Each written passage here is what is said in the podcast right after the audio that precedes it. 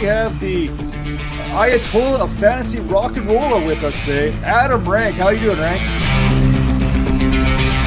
Um, they look great in person, and uh, I uh, just can't wait to next year where we, we can pack it full of 25,000. Hey, Bob, how you doing? Hey, I'm doing great. I didn't know it was Ball Guys Day. It was being ranked. I mean, how can you lose? This is the Dynasty Vipers Vipercast.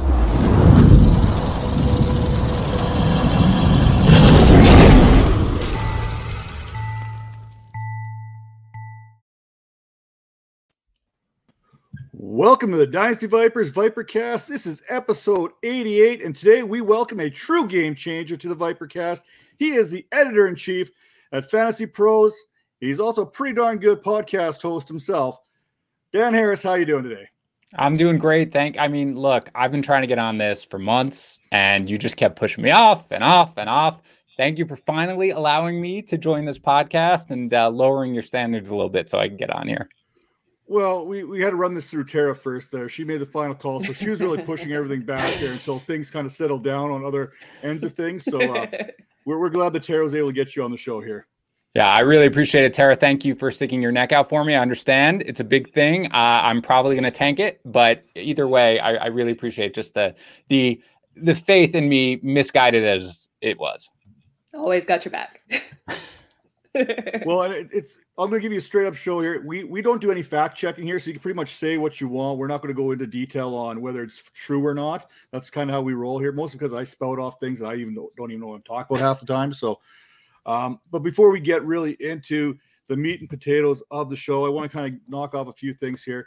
I want to make sure that we continue on that positive energy, those prayers, whatever you're sending out there, whatever your belief is, sending that to our, our good friend there, Tag Strong. Uh, Dan, you know him from who knows how long that goes back. You know, there, uh, there's a true bond there. And I, I think the whole fantasy community is kind of missing him right now. And we're all thinking about you, Tags. So I just want to make sure we get that out right off the get go.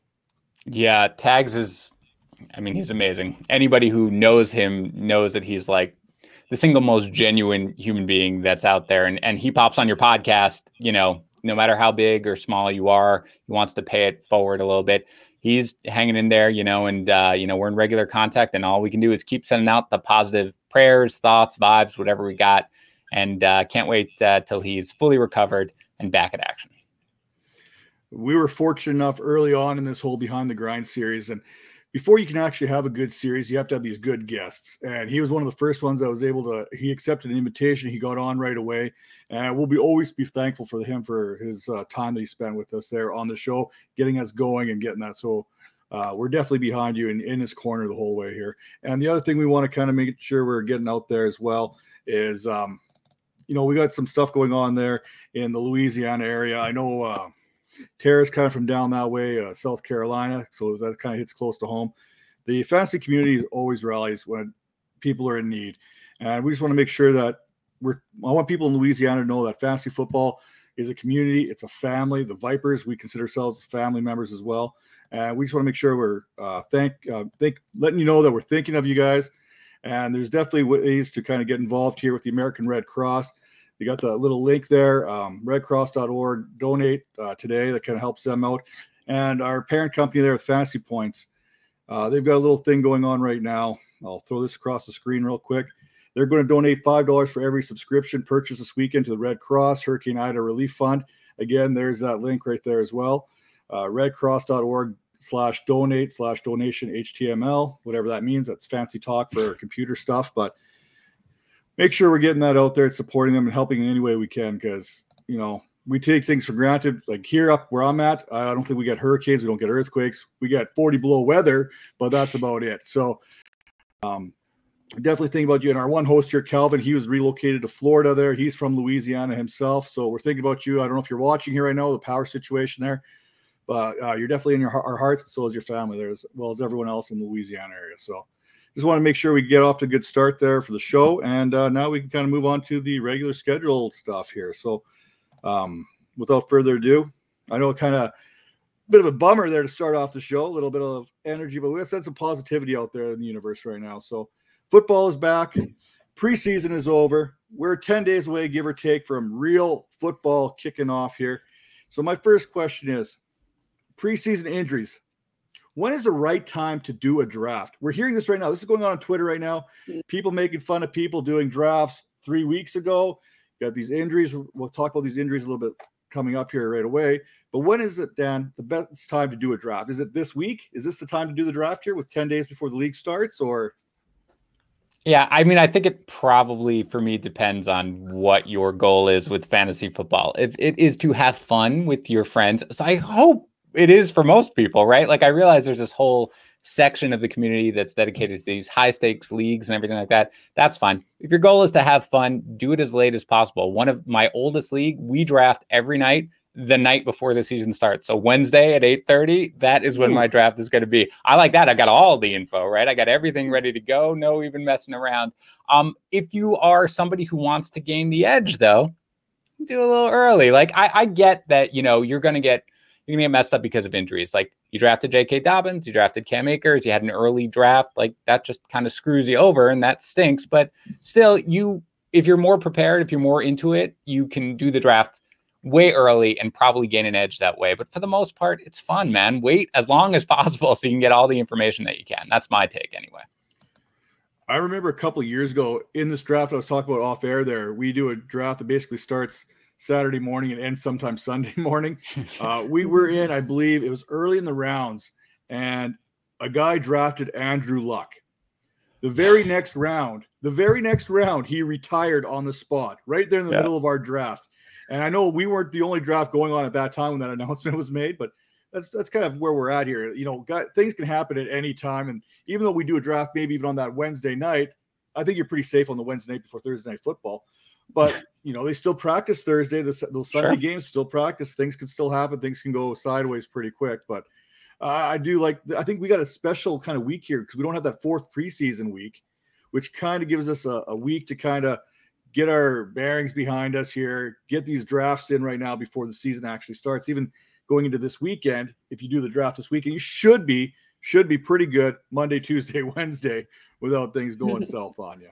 Yeah, I mean the weird thing is you're right. It's like it's not as if you are immune from injuries. I mean, Cam Akers didn't get injured in a game. He got injured in, in practice, right? Or whatever. T.Y. Hilton random injured in practice. So you're right. You could draft, you know, the day up until the day of the season. You never know when it's going to happen. So there's no perfect answer. For me, though, this is, you're right, kind of a unique opportunity right now because of the lack of the fourth preseason game. Like should be relatively safe. So I, I, have a feeling that this weekend, I saw somebody put up a Twitter poll, when are they drafting? Seemed like the majority of people will be this weekend, and I think that's probably the best bet. Well, in one of my yeah. league, I have Cam Akers, Carson Wentz, mm-hmm. J.K. Dobbins. Mm-hmm. I'm mm. happy Wentz is coming back, but it, it was looking real scary for my regular season.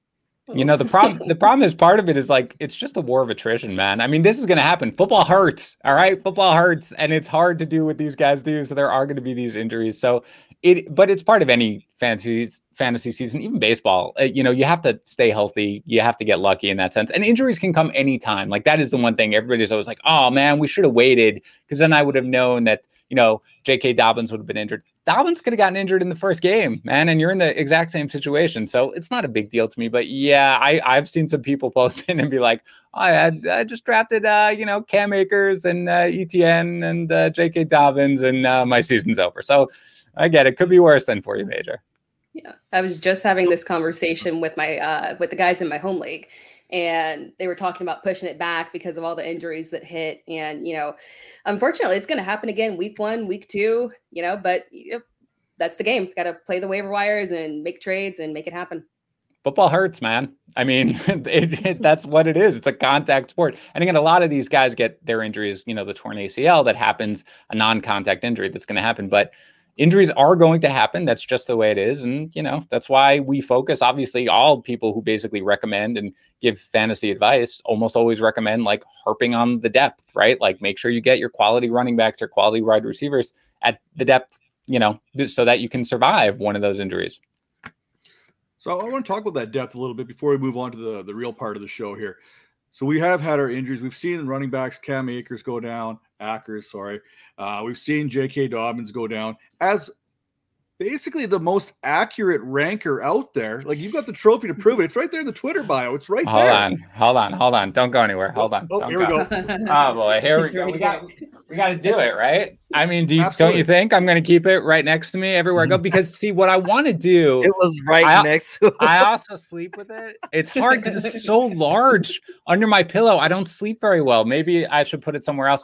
But yeah, I like to. It's right there, baby. Don't worry. Yeah, sorry. That's uh, I I I do. You never know when an opportunity like this is going to arise, right? I got I got to keep it in arms arms. Like I'm sorry, Matt. I did I didn't mean to interrupt. Please continue talking. Hey, you know what? I, I got no problem with that because if I had a trophy like that, it would be playing Little Spoon. I'd be the big spoon every night. That's how that would go. You should have seen when that trophy came in the mail and my kids freaked out because they still don't really understand what I do. The only thing my son says, and he because he played in his first fantasy league, he's eight, played in his first fantasy league last year. The only thing I know is that he does not trust my rankings or my projections. That's that's the only thing he will say when he was making his decisions. He would go like, "Dad, what do you have?" I'm like, "Oh, I have this guy a little higher." He goes. I don't think I trust that. I'm go- I'm going the other way, and ha- he's mostly right. I don't know. So whatever. But anyway, when he saw that, he was like, "Oh, Dad, okay, I got to listen now." And I'm like, "You're darn right you do, bud. How about that?" Anyway, I'm sorry. Keep keep telling, keep talking about how accurate I was, man. I'm I'm so sorry. Hey, you know what? I, I, I like this. We're, we're doing good here. So we got we got the J.K. Dobbins situation. How that's breaking down. I I'm a big Gus Edwards guy. I'm like his number one fan type thing. I had him as a standalone flex play, no matter how we look at it before the injury. And I've talked about this, and I almost feel like it's a curse. We when we talk about handcuffs, we're like, if this player goes down, we've already put that kiss of death on the guy. as soon as we say if this player goes down, and you know, we hope for a speedy recovery for J.K. Dobbins because he's a fantastic player altogether. But I love myself some Gus Edwards, and I think he's. I was hoping he would sign elsewhere this year to get that opportunity to prove to be that number one. We're talking about a guy who's averaging over the last three seasons like 5.1 yards per carry, consistently over 700 yards rushing. He's proven that he can do it, and I I'm not I would not be surprised if he's going to be a borderline. I'll say it an RB one this year. I think he could be in that 12 to 15 range. I don't think that's uh, a too big of a stretch. I've seen him as far back as 24. I've seen some people creep him up to 19. I, I'm big on this guy. I really think Gus Edwards could be a league winner for you. So I don't have him quite as high as you do. Um, but I do think, first of all, I totally agree with you. Edwards was was like the guy that I would always get as sort of my my, you know, whether he was a flex or whether he was my first backup running back or something like that, always that guy, right? Because he had the beauty of being the high-end handcuff, like he has shown right now, with also standalone value. So we knew that that was going to happen. So he would provide value on his own. Now, look, if I knew that the Ravens were not going to sign another running back, if I knew that the Ravens were just going to turn it all over to him, then I, I would basically rank him as a borderline RB1. Not crazy high because a he doesn't get uh, he doesn't catch passes right. However many he had nine last year, whatever it was, that was career high. So I think that uh, that that's going to really be sort of the thing that holds his value in check. But as a runner, you're right. He averaged over five yards per carry. The Ravens run the ball a ton. I think he's going to be awesome. So for me, I have him ranked. I'm checking right now. I'm pulling him up. I have him ranked 20th. So strong, you know, fine RB2. But I think that you're right. He does have borderline RB1 upside. So certainly at this point, if you got him as the handcuff or if you're drafting now, he's a target for sure. So then we kind of keep talking about this. We know Gus Edwards is there. Do we think that Darrell Henderson can do the same thing there? Or is Sony Michel kind of put a cap on that? I don't know. And I hate that, right? Like I'm like, oh, I Yep. should know, right? You saw that you want to see the trophy again? No, you're good. Okay. So um I for me, I was it was, you know, Henderson, I was originally sort of like I, I had him right around where Gus Edwards was when I first did my rankings after the Cam Akers injury. Because A, I, like with Gus Edwards, I expected the team to sign a, a veteran running back to compete with him. They didn't forever, and slowly but surely, I was like, okay, Darrell Henderson's actually a really good back. Like people kind of poo-poo him because it was the Cam Akers show, but he's a really good back. He's got good metrics. He gets involved all the time, and you know he was drafted by this regime, so it is something where I think his future could be really bright. But I do think that the fact that they drafted Sony Michel either shows that they're a little worried about the fact that his thumb, you know, the little thumb injury that we haven't heard that much about, he's supposed to be fine, but they may be worried about that, or just generally what they want to do. They probably want to split the you know carries or something like that. So in the end, I have Darrell Henderson at 24th right now, and I have Sony Michel 44th. This isn't half PPR. That's how I rank it. So I do expect Darrell Henderson to be valuable, but I would prefer Gus Edwards for sure.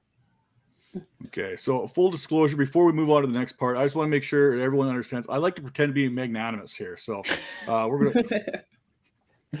You're stealing I, have to ask, I, I gotta ask, what what is that? You know, Yeah. we've heard it.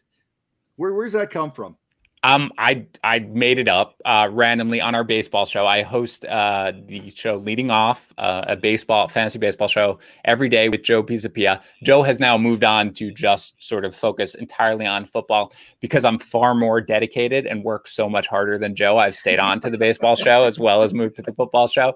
But um, for me, I I don't remember what happened. I said something nice about Joe, or I I sort of took a step back, and and then I just said like, you know, I like to pretend to be magnanimous, and we have a, you know a Discord at Fantasy Pros, and everybody in our fantasy baseball podcast channel like loved that line, and they just kept talking about it, and they were like, Dan, I I pretend to be like I like to pretend I'm magnanimous, so I just put in my Twitter profile and. I think it's fair. I think that's probably an accurate uh, description of me. So yeah, I'm rolling with it. I, I've been described as a lot worse things, so we'll, we'll go with that. Yeah, I'll take it. So- Trust me, I have to. I have to. so when we kick off this show, this is usually reserved for Calvin because this is his question. This is one his his favorite question he asks. If you're because you do a baseball show, actually, hang on, I'm gonna refi- I'm gonna back this up a little bit to Joe Pisapia here a little bit. The dude's like, has he aged in the last 15 years? No.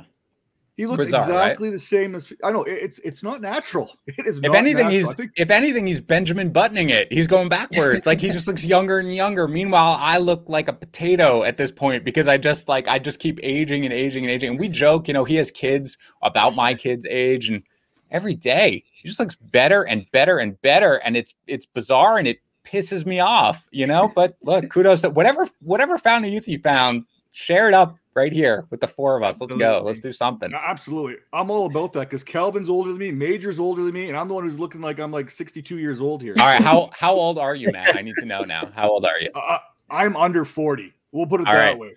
Well, I, all I can say is that whatever you whatever you got with the facial hair, though, I mean, however you grow that gorgeous, gorgeous facial hair, I need some of it because, like, I could let my my facial hair grow for like six months, and I'd be like a quarter of what you got going on right now. You look fantastic.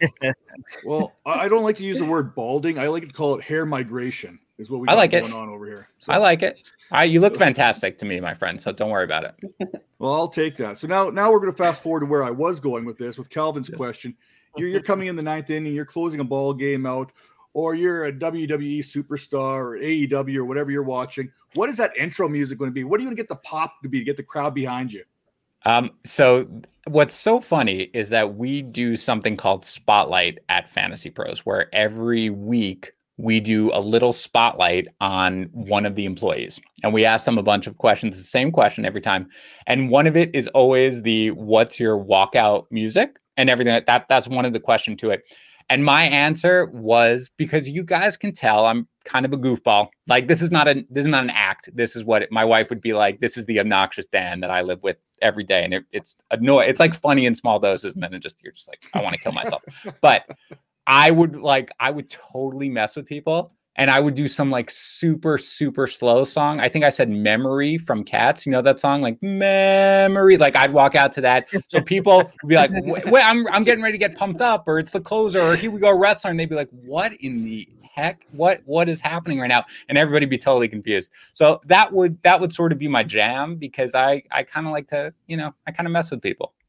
I think at Right. first it will confuse people, but I think it will catch on, and then everyone will Right. be like dressing up and mm-hmm. like you know Trendsetter. right yes. here. Right? That's Everybody be, and I feel like there, also dude. like in wrestling, my opponent would be like, I can't get jazzed to this, man. I can't get what what I can't do asleep. anything with this. I can't just like friggin' like going? exactly right. You guys have figured out my whole game. This is actually like my whole game in life, right? Like I kind of like lower the expectations a little bit, make sure that nobody is expecting too much. Right? Matt knows. You got it, right? I know exactly. You know what? I, identifying. am a firm believer. You set that bar low enough. Oh Every God. once in a while, you trip over it and people applaud you. If you set that bar too high, you will never meet that expectation ever again. So set I that mean, low. People are to here t- right? People are here to talk about fantasy football. We just gave you the key to life, the life. Okay, in every area of life, all you do is you put that bar on the floor, man. Like you put it like an inch off the floor, and you tiptoe as barely as you can over it, and then people think you're a superstar. My entire life has been solved. Thank you very much. I'll be here all week. I guess There that's you go. We have basically broke down Dan Harris in 20 minutes, which is a Amazing, record for us. amazing, I think we've already got our clip of the show. That's it right there. So yeah, let's uh let's figure out what made you get to this point and dive Ah. back dive back into you. Sure. Uh, tell us about the importance of uh, of sports growing up for you. You know, what sports did you play? What were your favorite teams and favorite players? Um, I was not what uh, I would generously call a quote unquote natural athlete. That's not the uh, Harris brand. I'm married to a super athlete, which is hilarious, by the way. Her entire family could like compete in the Olympics, and I can barely walk in a straight line. Um, but I played sports all the time growing up. Like I was, I loved baseball growing up. We didn't play football. I grew up in Queens, in New York, um, and there wasn't like the Pop Warner Football League anyway. Like, I mean, I played like with my buddies and stuff like that, like two hand touch, but it was really mostly baseball. And then that was like my big sport, right? Then I went when I got to high school, I went to a nerd high school. In New York, they have things called magnet high school. So you can be zoned for a high school. My zone was Forest Hills High School, but I went to a high school called Townsend Harris, which was kind of a nerd school, which you had to like apply for, like a college. And in it, it was English based. And so for whatever reason, the ratio of female to male was seven to one female to male in that high school. I'm not complaining. Okay. I definitely outkicked the punt coverage with my high school girlfriend, but they had no male sports teams. They didn't have a male baseball team. They didn't have a male football team. They had three sports tennis, track, soccer. That's it. So I had to choose one of those. I chose tennis. I became a really, really good tennis player. So, in terms of what I actually played, that was pretty much it. In terms of what I grew up on, my whole family was obsessed with sports forever. Die hard Mets fan, die hard Jets fan, die hard Knicks fan. Yeah, this is what my entire life is.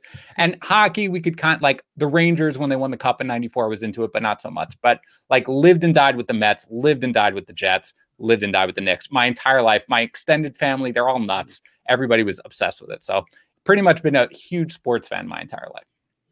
That sounds like a lot of childhood disappointment right there. I mean, again, like you realize, right? You don't. I don't want to be disappointed as an adult. I set the bar low with everything I do, so that I'm never disappointed or nobody's disappointed me.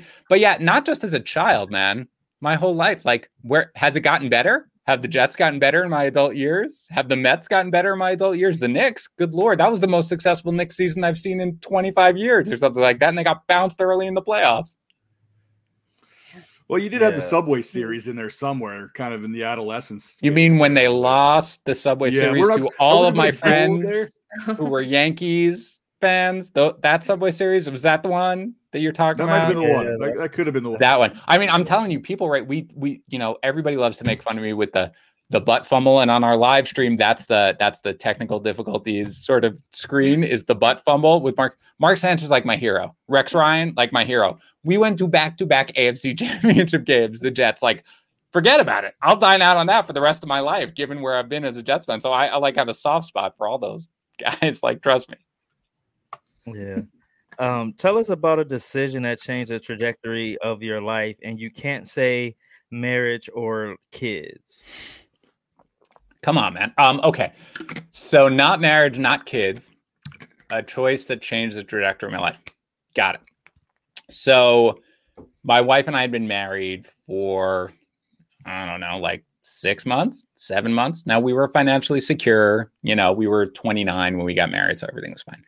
And I, I came home one day and um, walked out of the bathroom, was hysterically crying.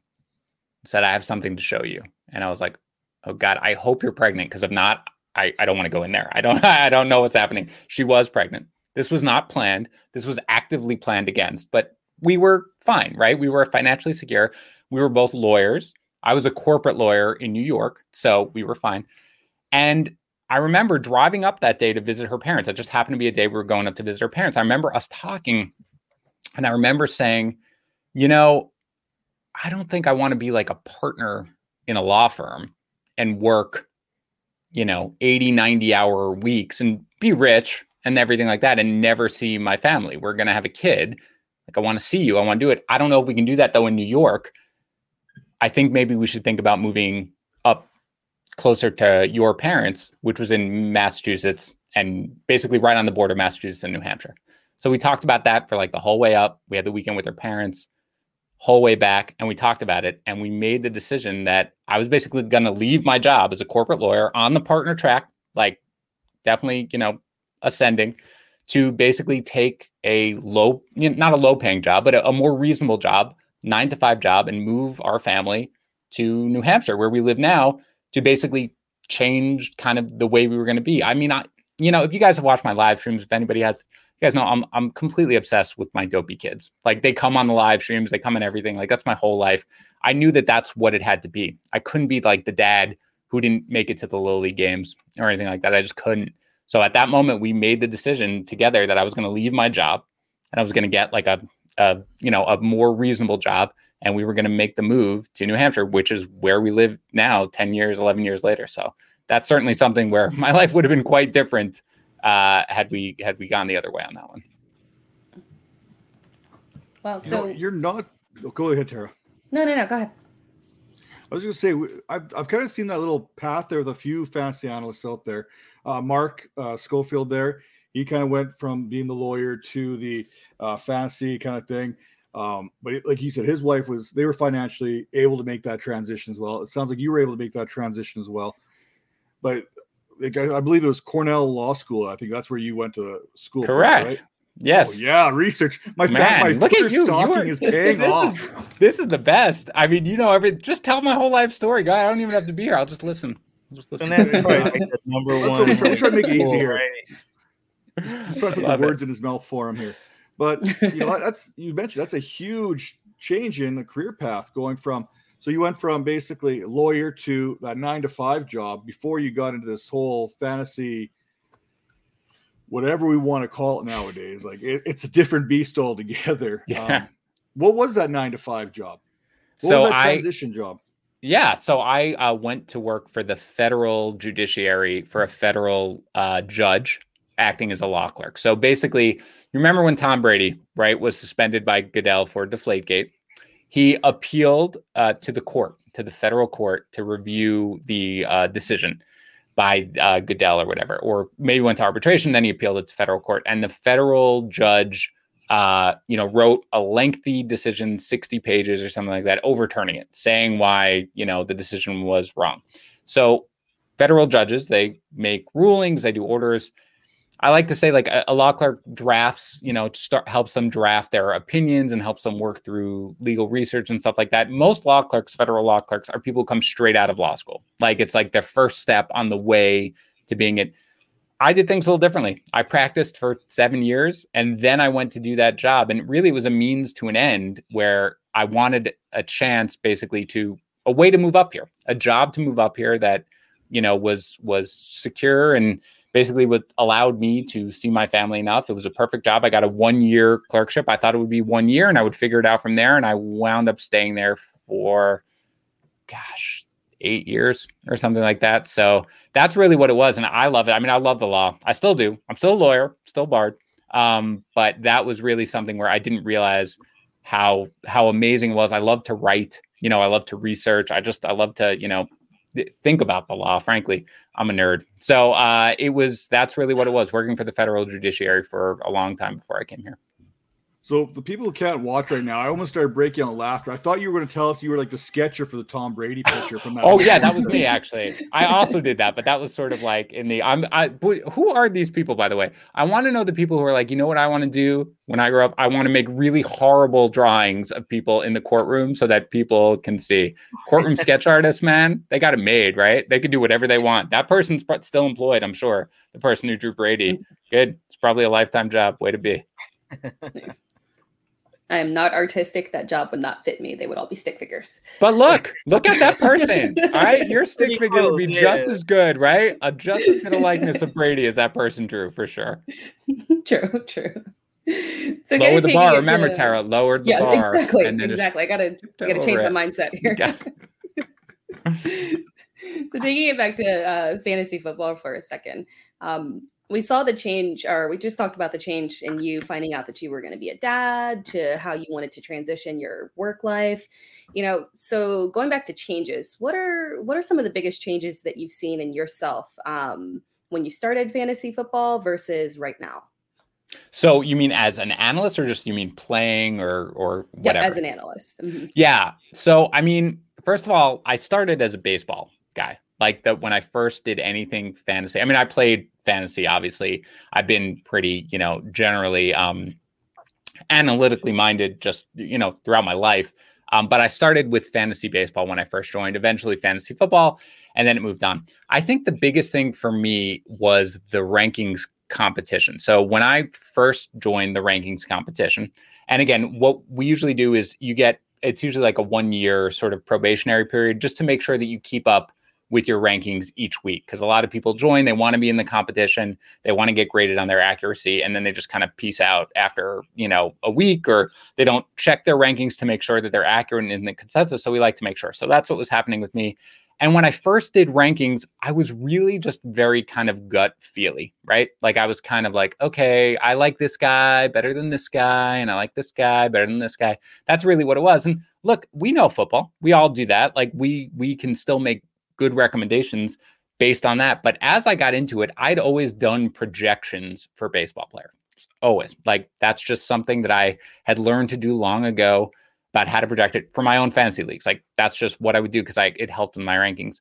And I decided to try to become more analytically minded with football as well. Now, football is honestly, it's it's even now, even with the steps that it's taken, it's still pretty far behind baseball. The analytics revolution in baseball happened way earlier than football. But football is becoming much more, you know, analytical as we we know from coaches making all these weird decisions that people freak out about, but the analytics say are correct. I started doing taking the rankings process, especially super seriously. Obviously, Matt, you, do you need to see the trophy? You're good. Okay. So I I really started honing in on kind of the rankings process and I started projecting not only season long, but I do projections every single week. Every week, every player, I make my own projections and that has really helped me have way more success. So the the like overarching change is that I've just become much more analytical in my decision making, and I don't think that always comes across. By the way, on the podcast, like you guys can tell, like my whole shtick, my whole life is based around making fun of myself and goofing off and trying to relate to people on a personal level, eh, you know, rather than sort of get into the muck and the details. Some people like tags are able to do both. Like he's able to appeal to both the hardcore, crazy, analytically driven person and the casual fantasy football fan. It's a very hard thing to do. I don't always go into the crazy weeds when I'm on the podcast and stuff like that. But weekly, there's an ongoing joke about like what I do every week for the projections where they know come Saturday at 7 p.m., I've done my initial projections. I'm then doing my sweep of the projections. And it's like I'm up till two, basically going through every game and going through everything and it's just a joke where people know they, they can't message me on slack during that time because i'm like in it so the biggest change for me is that I, i've gone from being more of a feel type of analyst you know that sort of thing to being pretty analytically driven especially with my projections I like that because we, we do have that uh, film versus analytics debate all the time in fantasy football. And when we talk about accuracy, a couple of the other guys that are really good at this, they talk us through their process. And Justin Boone and Pat uh, Fitzmaurice there, and they go like right into some like what type of grass is being grown at Arizona at this time. they, they go really into it. There's there is a art to what you guys do as far as being some of the best accuracy projectors out there right now. So I have to give a little hat tip, of, uh, my hat tip if I was wearing one to you on this. I, I, appreciate it. I mean, I, uh, you know, these guys have been doing it for way longer than I've. I've only been in the accuracy competition for I don't know four years or something. They've been doing it. Pat probably since the beginning of it, and Boone forever. I, like their their level of consistency is silly. Like you should not be able to do what those guys do. They're absolutely incredible. But you know, on our fest, Boone's internet uh, the Fantasy Fest, which Tara, of course, was was partly a host. Um, Boone's uh, his uh, internet was a little little spotty, so it kept coming in and out. But we were talking about it, and we were talking about what our Saturdays are, and it gave me comfort, sort of, to know that we do a very, very similar process, which is you are going through everything. He, I mean, what's great about Boone is like you develop connections. I don't have them right now, but like he he will text like beat writers or something like that to ask them about certain things, like anything that you can gain that's going to help you sort of project one way or another. And I do think that projections, and I'll throw this out there, I've mentioned this before. There's a book called Super Forecasting, which I've talked about with Sean Koerner That's a book that he relies on a lot. If you are ever interested in projecting, that's not a fantasy sports book. That's just a general how you sort of think about probabilities and what you think about super forecasting. It's a great read. It's a great thing to do if you're into projections. If you do want to succeed in like the ranking competition consistently and stuff like that, I do think that that's something that you probably have to get into because all those guys, like you mentioned it, I mean, Koerner and Boone and Fitz, they all sort of, and Jake Ciely, they all do that sort of stuff. Yeah. Um. At what point did you decide to make fantasy football uh, more than a hobby? So, man, I so I used to work crazy hours, right? Like I met like when you work in a New York City law firm, they pay you a boatload of money. I'm not gonna lie, they pay you a boatload of money at about 40 cents an hour, right? They're like, all right, man, we're gonna pay you a lot of money, but we own you. Okay, we're gonna call you whenever you want.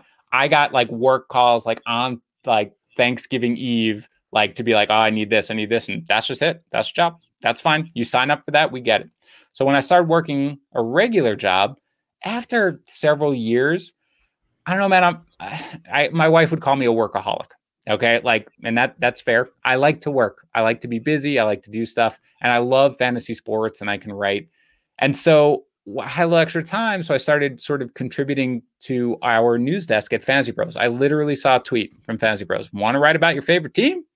Come here and apply. And I was like, okay, that's fun. I love the Mets. This was baseball season. I said, let me let me write news desk updates about the Mets. And I did it, and they were like, it was volunteer, but it was fun. I couldn't even write about the Mets, by the way. That team was full. I had to write about the Cardinals. So I started doing it, and they were like, you know, five updates a week would be good five, seven updates a week. And I was like, okay. Oddly enough, I had just seen the movie Zootopia. I don't know if you guys have seen that. And uh, in Zootopia, like the bunny starts and she becomes the, she wants to be like a, a cop and she's very excited and she becomes like a, they're like, here, be a meter maid. And she was just sort of like, all right, I'm going to be the best meter maid that ever is. And she gives out like a million tickets. She's like, I'm going to do 200 tickets this hour. And that's sort of what I said with the news desk. I was like, oh, you want five or seven updates per week? I'm going to do five or seven updates per day. And I just started cranking them out. And I'm an educated human, so I generally understand syntax and grammar and things like that. And so they were like, "Hey, do you want you want to try writing an article?" And I was like, "Okay, I'll try, whatever." And I wrote an article, and I I remember asking, "Can I make it like funny? Is that allowed?" And they were like, "If you can, good luck." And so I would put in sort of jokes, and from then it just started going more and more. They were like, Can you do more? And I was like, Okay, sure, whatever. I have free time. I'm good. Like, whatever. That started going more and more and more. And then they started asking me to do a ton. And then they started reaching out to me about, like, eventually, do you want to do this full time?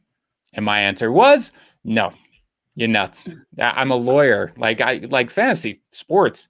Fantasy football is amazing. I love fantasy pros. You guys have been great to me. You've given me opportunities, but no, that's not what I want to do. I appreciate it though. Thank you. And they said, All right, cool let's just keep doing what we're doing. Then eventually it got bigger, it got bigger, got bigger. And then eventually they said, okay, we we want to talk to you about some opportunity. And I, I was very much like, guys, I love you guys. I, I will I like contributing to you. I like writing about sports. I like analyzing football, but I'm just not going to go full time. They were like, we want what about editor in chief of the company? And I was like, oh, okay. We okay, we can talk about this and I talked about it with uh, one of our founders. The you know our founders are just fantastic, straight shooters, down to earth. And again, I had a wonderful relationship with the company. Everybody who I had met there was fantastic. Tags and I were friends at this point, so they sort of talked about it, and it sounded amazing. And I was like, "Can I do this? Can I leave a legal job? Like my father was a judge. Like law is like in my blood, right? Like the idea of thinking about doing this as a profession." just never crossed my mind really even then but I started thinking more and more about it. The company was great. The offer was great. And I took my wife out to a, big steakhouse in New York. We were visiting my mother with the kids. went to Peter Luger Steakhouse in New York, and uh, I I mentioned it to her, and she was like, "That's funny. That's that's funny. That's we're not we're not doing that." I was like, "All right, that's fine." But we kept talking it out, talking it out, talking it out, and from the time I got the offer, as crazy as it was, I probably thought I would accept it five percent. Five percent of me was like, "Wow, that's really interesting. Maybe I should think about that." Not really. I mean, come on, give me a break. To thinking about it more, and then it was like fifteen percent. Thinking about it more, twenty five percent went out to wife, went out to a dinner with my wife, became like 50%. I went home, I talked about it with my mother. Mother, right? A mother is probably going to be like, be a lawyer, dude. Like, be a lawyer. My mom was like, oh, this sounds fantastic. You should take this. You should go. Talk to my sister, who's like an entrepreneur, runs her own social media company. She was like, this is not, this is a no brainer. You go do this. And I was like, okay, I, I guess. So realistically, to do it full time was something that I had done stuff for Fantasy Pros for years. I never really considered it. It was just a fun thing to do, something as a hobby. To the moment they made me the full time offer, and I basically accepted. So it basically happened in like a four or five day span where I went from I'll probably never do this full time to okay, I guess I'm leaving my legal job and I'm going to go do this. So really just a bizarre sort of like turn of events because I think a lot of people go out there they want to do this full time. They want to work in the fantasy sports industry and I mean, I'm I was in my late 30s. I have a family. Like I I you know, those dreams I gave up long ago of being a young 20 something person who would write about fantasy sports my entire life. But when this happened and and just the way it sort of came down, it's great. And again, it's been 2 years and we've had a weird 2 years, obviously, um, for many reasons, certainly COVID being one of them, but it's still the best decision I've ever made. Well, let's even talk about those two years here because you, you're also the podcast host on top of uh, the editor in chief, which sounds really official. And I, am so not educated, too. so you got, you're gonna have to bear with me here. I'm not educated, but you know, we we just seen you guys crack a hundred thousand on the YouTube. Now it's up to 107,000 subscribers on the YouTube channel. Uh, a lot of that came post COVID. A lot of that came once you guys started launching, and it just took off from there. And you, it's not just it's that whole team you guys talk about fantasy pros there, uh, uh, Joe and Tags and Yates, and you're bringing in even better people like Tara and Lauren, and the list goes on and on here. And it's fantastic. Because more important is the good people you're bringing in and surrounding yourselves with, and helping take that on to the next hundred thousand subscribers moving forward. So, yeah, I mean, I think Tara probably deserves 60% of the credit for us reaching for us reaching 100,000. So I'm Tara, thank you. Thank you for helping us out. Yeah, look, it, it really I, I mean it's true. Look, she's fantastic. What do you want? Um so the the growth of it really has been something that's job, Tara. Great I mean, job. right, right? Amazing just you crushing life, nice. Sarah. Crushing. Okay. so the growth of it, you're right. I mean, we did, we did, you're right. I remember when we passed 100,000, we were all like, had like a mini, like, yay, good job, team, way to go. And then I looked up this morning and you're right, it was 107 and stuff like that. And it, it's great. And look, again, I, I mentioned him, we were joking a little bit before we started recording. We do have a senior video producer named Chris who is fantastic. He runs a very tight ship. And so he knows, I hope he's listening to this because I love Chris. He runs a very tight ship though, and there are reasons though, because Chris is amazing at what he does. And we really devoted ourselves to it because I don't know about you guys if you've experienced this, but it seems to me like there's a whole separate audience that consumes content only through YouTube. Like not not necessarily just like podcasts and like I'll also watch on YouTube. Some people just want to consume their content on YouTube. So we tried to make sure that we were hitting all our bases and we went from sort of recording most of our podcasts to making sure all of our podcasts are recorded on video and put up, doing separate videos for it, doing a ton of live streams. So it's a ton of work really that the whole team just puts in. But I do think that you're right, Matt, that a lot of it is the people and we've really tried to focus on making you know quality you know hires making sure that the team as we grow because it's hard you know when you grow a team and it gets bigger bigger. I mean you know five years ago fantasy pros was you know like seven people right? And now it's you know more than 40 so as you grow a company you have to be careful. You have to make sure. And kudos to everybody who's been involved in hiring every part of the team. The dev team again i have mentioned ridiculous. I, I have no words for all the work they do but the content team the on-air team like everybody beyond putting out good content, they're good people and they work hard and they work well together and we like each other. Like that's the thing. That's one of the reasons again why everybody in the industry loves tags. Everybody does, but we really consider tags like our brother. So, you know, it this whole thing, that's one of the, the many things that makes it so hard. But it really is focusing on not only the work, not only the people like Chris, who we've talked about with the graphics and just everything, but the people you're we, we've tried to put an emphasis on hiring not only talented people, but good people. Oh, Matt, you're on mute.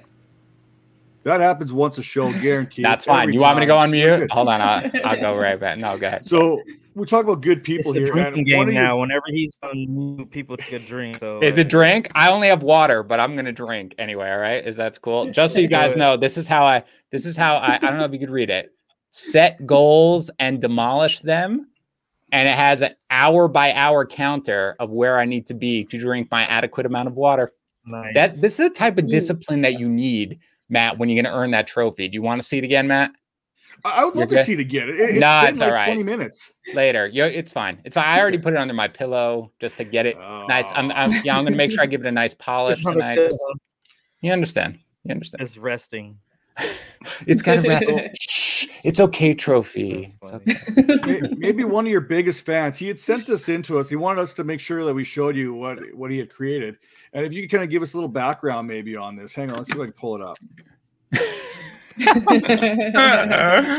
oh no. Um uh, that uh yeah. So that's obviously me uh side by side with uh the wonderful character from Saturday Night Live, Debbie Downer, uh, who just puts kind of a a downspin on things. and you guys know Joe, who's again aging backwards. So he's probably like 12 at this point. And 12 year olds are like really excited about things and only want the positives. And every time Joe would like go off on one of his super positive tangents, I'd be like, I don't really buy into it. Or yeah i don't know and again to be to be as clear as possible part of it is the projection process and when you do projections you're like you're like conservative about everything right? Like you don't go to the 100 percentile outcome of anything you're at the 50 percent so you're like i can't do this joe i'm sorry now and he was like why are you such a downer? What what you're such a debbie downer and i just did that face and i i kind of think i nailed it like i mean look at that right? Like I, mean, I, I look like debbie downer I mean, that angle, the angle that smirk is right on there. it, it is yeah. perfect. The lip quiver yeah. and everything, you've got it. I really am a downer in so many ways, and I'm so sorry for everybody who's forced to work with me, Tara included. Um, it's just terrible. You guys are probably ready to be done on this podcast. You're like, God, I can't believe we signed this guy up willingly. We answered his emails after like 17 emails, being like, "Can I please come on the podcast?" You guys finally relented. Now you're now you're just totally, just you, know, you hate it. My bad no, no, we love this. This is what the show is all about. Getting that little bit of a background, getting that little other stuff that non-football talk essentially. But we're going to bring it back to football a little bit. Yep. Uh, we've all got these favorite leagues that we're in. Uh, I just kind of mentioned uh, some my home league that gets a little crazy there. Well, what's one of your favorite leagues? Is there a home league in particular? Is there like a an experts league that you look forward to every year? What's that one league for uh, Dan Harris? So I've come, I've got. well, my trophy has its own favorite league. Um, but I have cut back on uh, a lot of the leagues that I was in just because I don't have the time for it anymore. But I'll give I'll give two. Okay, one is like my oldest league with my oldest friends from all over the place. The best part about that league is everybody calls me something different in that league. Like people who knew me growing up call me Danny. People who know me from college call me Dan people who know me from law school call me Harris. And so people in that league are from all over the place. And I'm the commissioner. So when I send them an email, I don't know what to sign off on it with. But that's the one that's on Wednesday right before the season. That one I really, really enjoy just because it's friends. The other one I enjoy, I probably enjoy because it's worth a lot of jelly beans. And so I put a lot of effort into it and I share it with one of my closest friends who, uh, a friend of mine from our uh, law firm days and it's a salary cap draft. So that's always fun, right? I love the salary cap drafts because it's a lot of strategy. And it's actually got this really cool format. I don't know if you guys play on CBS at all, but if you're out there, people, and you play on CBS, I think this is a really good thing that you can do for your league. So it's got two different components. It's got the very standard playoffs, right? Where you go through, you know, back then it was whatever week 14, you know, 13, and then you have 14, 15, 16 playoff. But it also combines, CBS lets you do your record, your record if you played every single team every week, and your power ranking, which like combines uh, or and your points, and then it gives you a power ranking of your rating in all three of those.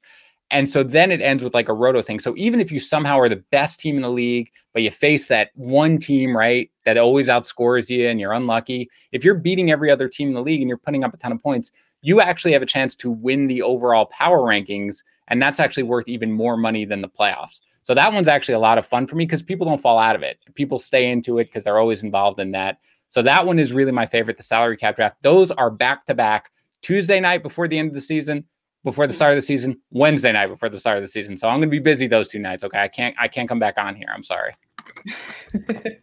can you at least let the trophy stay? Can we have the yeah? Trophy the trophy can the, the trophy can come. Um, he's shy, doesn't like to talk too much. Um, but I'll, I'll, give him a nice a nice polish before he comes on. I got your back. Nice, nice, perfect.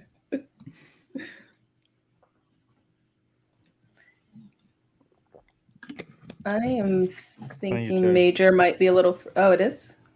Okay, nothing major's good. Oh, right okay, now. sorry. Yes. Um. So fantasy sports. Uh, let's take it back to what has. So I think we kind of talked about this a little bit, but what has fantasy sports taught you about yourself in terms of maybe the way that you approach podcasting, um, YouTube? Is there is there anything in particular that you've learned about yourself and your approach? Boy, this is going to sound terrible. Okay, and I I don't mean this in any way to sound egotistical because I I really I don't feel that way. But I, I will be honest that especially taking this job as the editor in chief, and I remember talking when they were making me this job Okay. Because as the editor in chief, it was partly an, an on air sort of thing, right? I knew I was going to do some podcasts. I didn't quite know I was going to do as, as many as I did. There were obviously certain unforeseen circumstances that made me kind of have to shift my priorities.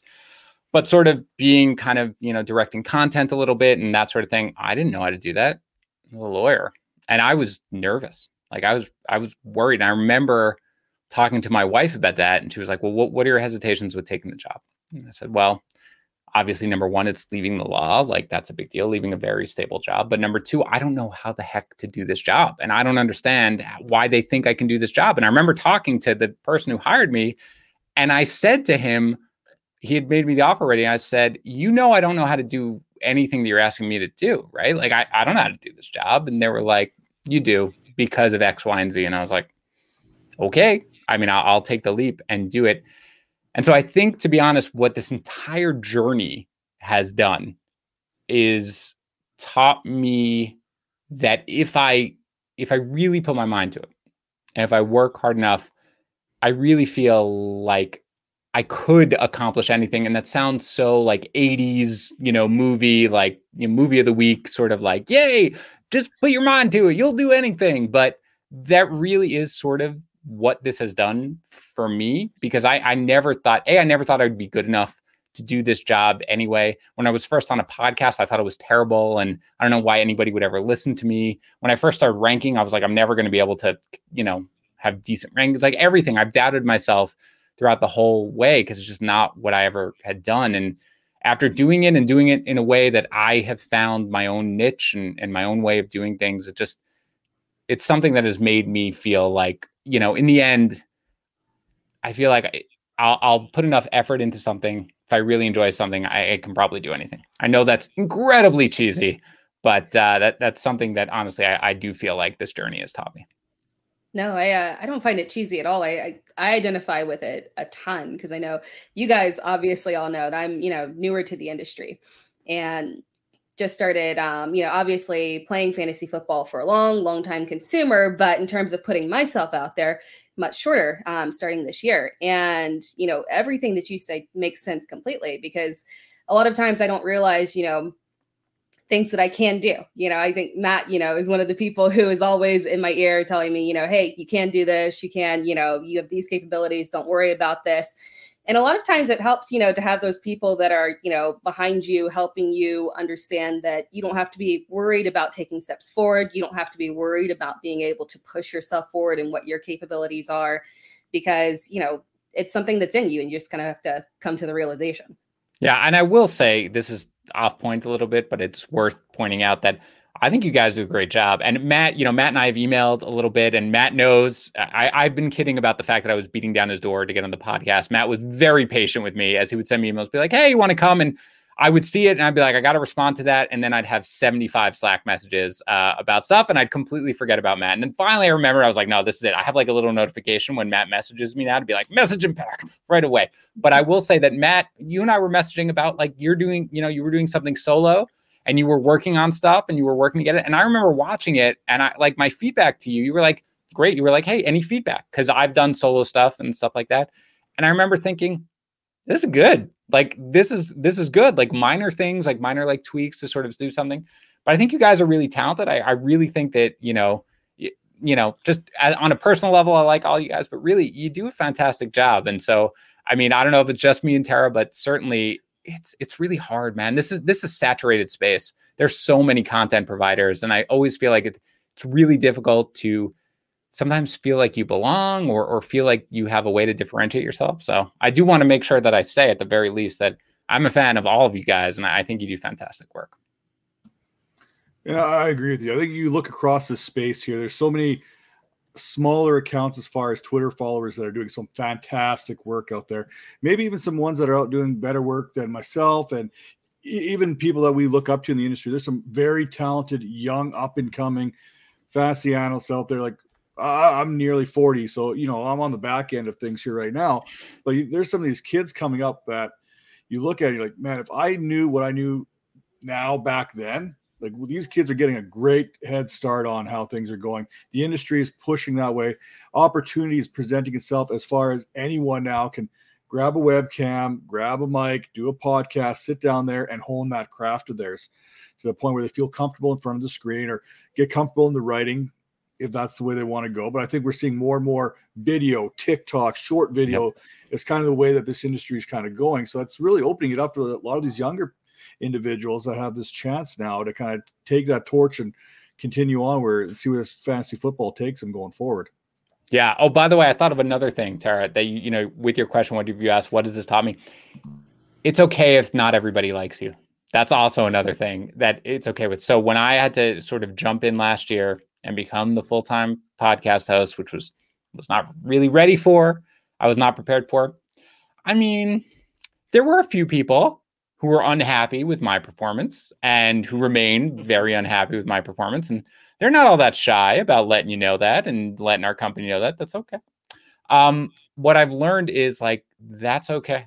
Like, you cannot possibly appeal to every person. You can't possibly make everybody like you. And you just have to become okay with that. I've had a lot of conversations with Joe PZP as he is sort of since he's joined us, like obviously it's, it's a, a bigger like standalone platform than he's used to, right? Because he does all these different things now. He's reaching, you know, he's mentioned 100 over 100,000 YouTube subscribers, the podcast downloads.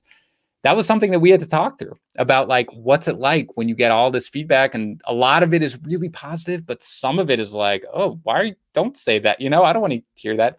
And what I said to him is I went through the same thing and it's okay. It, it's okay that not everybody loves you or loves what you do like that's something to just become comfortable with, be comfortable with yourself and don't really worry about all that noise. So that's another thing that this whole thing has taught me, Tara. Nice. Over to you, Major. Um, in any relation, oh, can you hear me? Good. Am I still there? My internet you got going it. crazy right now. That's all right. All right. So, uh, in in any in in any profession, we all know that relationships are super important. Um, can you talk about some of the people that helped you along the way in the fantasy world? Yeah, I mean, for sure. So I I'm not and have never been a huge networker. Like uh, you know, again, this is something coming from somebody who did not really want or expect to do this as a profession. So I wasn't out there at the expo. You know, I know Matt, you were just in Canton, right? I mean, I I you know, I wasn't there. Uh, I I didn't go there whenever have any of these things to try to meet people. So I never like you know took that sort of step to get at. Realistically, and I don't say this because I work for the company, it really has all been internal people. Tags was a huge person in promoting me. And he he had tried to recruit me and he had tried to convince me that it was sort of the right move. And we would talk all the time about, you know, how well he and I worked together. And and he was constantly, which I learned later, somebody who was again kind of pushing for me to kind of, you know, make the leap and stuff like that. And and singing my praises, for lack of a better way to say it, to fantasy pros as somebody who could be hired full time somebody else who nobody knows although if you've like contributed to the expert consensus platform or you've applied for anything you've probably heard just his random name which is blaine. Uh, blaine is somebody who i work with closely and he is uh, one of my close friends as well. Blaine was really the one who i worked with the first time. He was the one who basically very clearly pushed for me originally to get opportunities and it you know uh, it, they we joke about it but he was the one who said I want him to write more articles. I want him to run our entire news desk because that was also kind of the first stepping stone. I started running our news desk, the one that puts out blurbs of of player news. I ran that, um, I, and then I started getting more opportunities on the podcast. He pushed for me to get them. He was really the one behind all of it. Without Blaine, I wouldn't be here. Without tags, I wouldn't be here. I wish I sort of had gotten to know more people in the community before now. Like now, it's great, and now I try to make sure that everybody knows like if you have a voice if you you know want me to promote something or something like that i always try to make sure i do because i think i want everybody to you know every every voice should be heard in our community but in terms of actually helping me get where i am it really was two people the most tags and blaine who nobody knows but is one of the unsung heroes of my journey into fantasy pros awesome and I guess you know to to wrap things up, this uh this entire episode has really been advice for everybody. I mean, just you know every single sure. version. But for those of us who are trying to make it in the industry, one piece of advice: uh, be reliable. That was really what differentiated me and my work. I mean, I I could write because I, you know, had written my whole life, and you know, I could do stuff, but there was never a time that I was tasked with an article or an update or a task of any kind where I didn't do it. That never happened, not a single time. And I think that that honestly, when I evaluate people, and I see a lot of people come through, a lot of part-time contributors, a lot of people ask stuff like that. Above all, like that sort of stuff goes so far. I mean, the littlest things. If you are tasked with basically doing like an update which requires you to click a button, which means nothing to anyone at all, if that's your task, do it and do it to the best of your ability. And I think that that really, above everything else, is what differentiates people from the pack. Because a lot of people come in like a house on fire and they want to do the best job and they're going to be the greatest fantasy, you know, analyst in the history of mankind and they want to do this. And then you're like okay well what happened to that article that you really want to write today? And you know it's like well i i forgot about it or i fell behind or you just never hear from them again half the time. Like be reliable. If you want to get started in the industry that above all that trumps like hard work and, and reliability uh, it, it almost trumps talent at this point so really that's that's focus on beyond just your work make sure you're there and reliable awesome I think the thing I'm taking from this the most is we've had uh, uh, Davis Pang there. He's been in the chat room a little bit, kind of like you're speaking right to him. You know, your story's kind of really resonating with him. You can catch him over at Fantasy. I pulled him up on Twitter here, Fantasy Six Pack, and he's been listening into the show. So I hope you're still watching, Davis, and uh, taking this in really good here. I know you're doing big things right now. Another one of these young up and comers in the whole Twitter sphere, so to speak, when it comes to fantasy football. You know, I've caught some of his work there.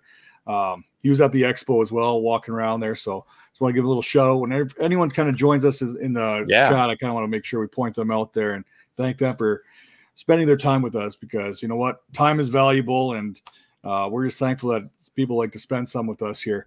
Um, Tara, I'm going to send it over to you for the plugs. All right, uh, Dan, we'll start with you. Um, I, I, will. I know that you have. I've been listening diligently to your uh, new morning oh. every yeah every single morning i like to start my day you. off that way with you know you. my news update it helps it's like a really very reliable resource that people need to check out thanks yeah it's a new podcast the kickoff like kick off your morning um i did one for baseball it was called leading off i guess every word has to every podcast i do solo has to have the word off in it apparently but the kickoff Uh, started a couple of weeks ago. That's really what it's going to be. It's just something where I want you to feel like if you fell asleep for 24 hours and you missed everything the entire day before that, when you wake up, you feel not only like you didn't miss anything, but you feel generally prepared. It's going to be much more of an in-season thing. Started a little early so that everybody could kind of get a taste of it and get used to it. And it, it's doing, you know, people seem to have responded positively to it. So I'm excited about it. I've got to write it and record it after we're done here, of course. But uh, I appreciate it. It's called the Kickoff. Again, you can find it on uh, Apple Podcasts or you know Stitcher or wherever you listen to your podcast. And uh, anything else you want to plug? Thanks. Uh, look, obviously, you know, we mentioned the YouTube channel, youtube.com slash uh, fantasy pros. And if you want, you know, to to join up with us, of course, uh, you know, we have a couple of great promotions right now where you can get our entire Hall of Fame package. That is the best we offer. That's everything we've got for the entire fantasy football season for 10 bucks by, you know, depositing 10 bucks on one of the DFS sites, Yahoo or Underdog or FanDuel and DraftKings and playing a contest. If you go through fantasypros.com slash offer, $10 for the entire thing. And again, we have a Discord uh, where you can go to fantasypros.com slash chat. It includes that. We do stages. I, it's like a radio show stages thing uh, where we do that all the time and we do AMAs and all that sort of stuff. And in fact, if you guys saw me ever distracted while we were doing it, is because people were DMing me on Discord and it pops up and I don't know how to turn the notifications off. So it was just constant people in the Discord DMing me. So I apologize if at any point I looked kind of like stricken. that's all that was because there's a little noise in my ear. But anyway, yeah, that's what you can do. FantasyPros.com slash offers, FantasyPros.com slash chat, all the FantasyPros.coms. Nice. And then to uh, go to the Vipers, I'll start up with Major. Major has a show coming up as well. We've actually got a ton of shows coming up. Um, Matt and the team have been working very hard at a lot of new shows in development that will be launching in season, and Major is one of those. Major, did you want to uh, give any uh, little tip off about your show coming up? Um, I'm just trying to tell the other side of fantasy sports, trying to humanize the players a little bit more. Um, some of the language of fantasy football can be, you know, triggering and all that good stuff. So I'm just trying to open up the minds of the fantasy world and see where that goes, you know. Nice, nice. And then, um, and then me, I'll do me quick. Um, but I don't think I have to say much because you guys have talked about me um, multiple times throughout the show. But, but I am uh, obviously, you know, uh, work with the Vipers as well. yes. but I'm, I'm, very happy for the opportunity to contribute to Fantasy Pros. So I've had a couple of videos that have launched recently. Uh, and I got to be on the uh, Fantasy Fest that we did uh, prior week. And it's just been really awesome joining the team, getting my voice out there, doing some videos. So um, TikTok as well um, that we're getting going. So if you want to check out any of my work, obviously check me out here at Fantasy Pros on the YouTube channel and on the TikTok as well. So that's going great. And then we will wrap things up with Matt, um, our fearless, awesome leader. Uh, well, you're not done yet because you got a show coming out on Wednesday as well that you didn't mention here. Oh yeah, that, you're right. That is bad, especially because that's a especially because that's a charity opportunity. I will be on the uh, the CBS Draftathon on Wednesday. Uh, I think my time slot is 10 15 p.m. But if you check out my Twitter, I'll tweet about it on the day of as well, multiple times. But you can check me out there. And if you go to um, my Twitter, the pin post that I have up top is the link if you want to donate for a chance to win. I think it's just a 10 minute call to do some draft prep with me. So, um, and all the proceeds go to St. Jude's Children's Hospital. So that's a great cause as well. So if you want to click that um, and support them, that would be awesome. Yeah, and just to kind of pile on, like I said, these shows are coming out here on the Vipers Network. We've got Major coming out with his. Uh, Will, biased opinions. He's going to give you a little bit of a betting kind of advice there, some prop bets and stuff. Uh, Mike and Roberto, they've got a little bit of a Debbie show coming down. Uh, Jason and his buddy there, they got a little bit of capology going, a show based on capology, what contracts actually mean, and how that affects the fantasy football world. So, great shows coming out there with a very unique twist that I don't see out there yet as often as I'd like to. So, I'm looking forward to those shows drop, dropping here right away. Uh, the Vipercast is powered by Fantasy Points Media Group. Uh, check that out. Head over to va- fantasypoints.com. Uh, you know, if you want that subscription, drop 21 Vipers 10, get 10% off or you can go there and uh, they, like I said, they're matching with every subscription. They're doing five dollars to Red Cross right now as well. So uh, they're doing a little bit of a charity thing as well, helping out uh, our fellow uh, mankind, humans, however you want to put it there. They're doing some great work there as well. I think we should all be looking at chipping in as much as we possibly can. Now for the closing statement to put words into Dan Harris's mouth. Be like Judy and hops to it when it comes to fantasy football. That's a little Zootopia there for you. And with that, this is the Dynasty Vipers Vipercast, episode 88, powered by Fantasy Points Media Group. And uh, we're gone.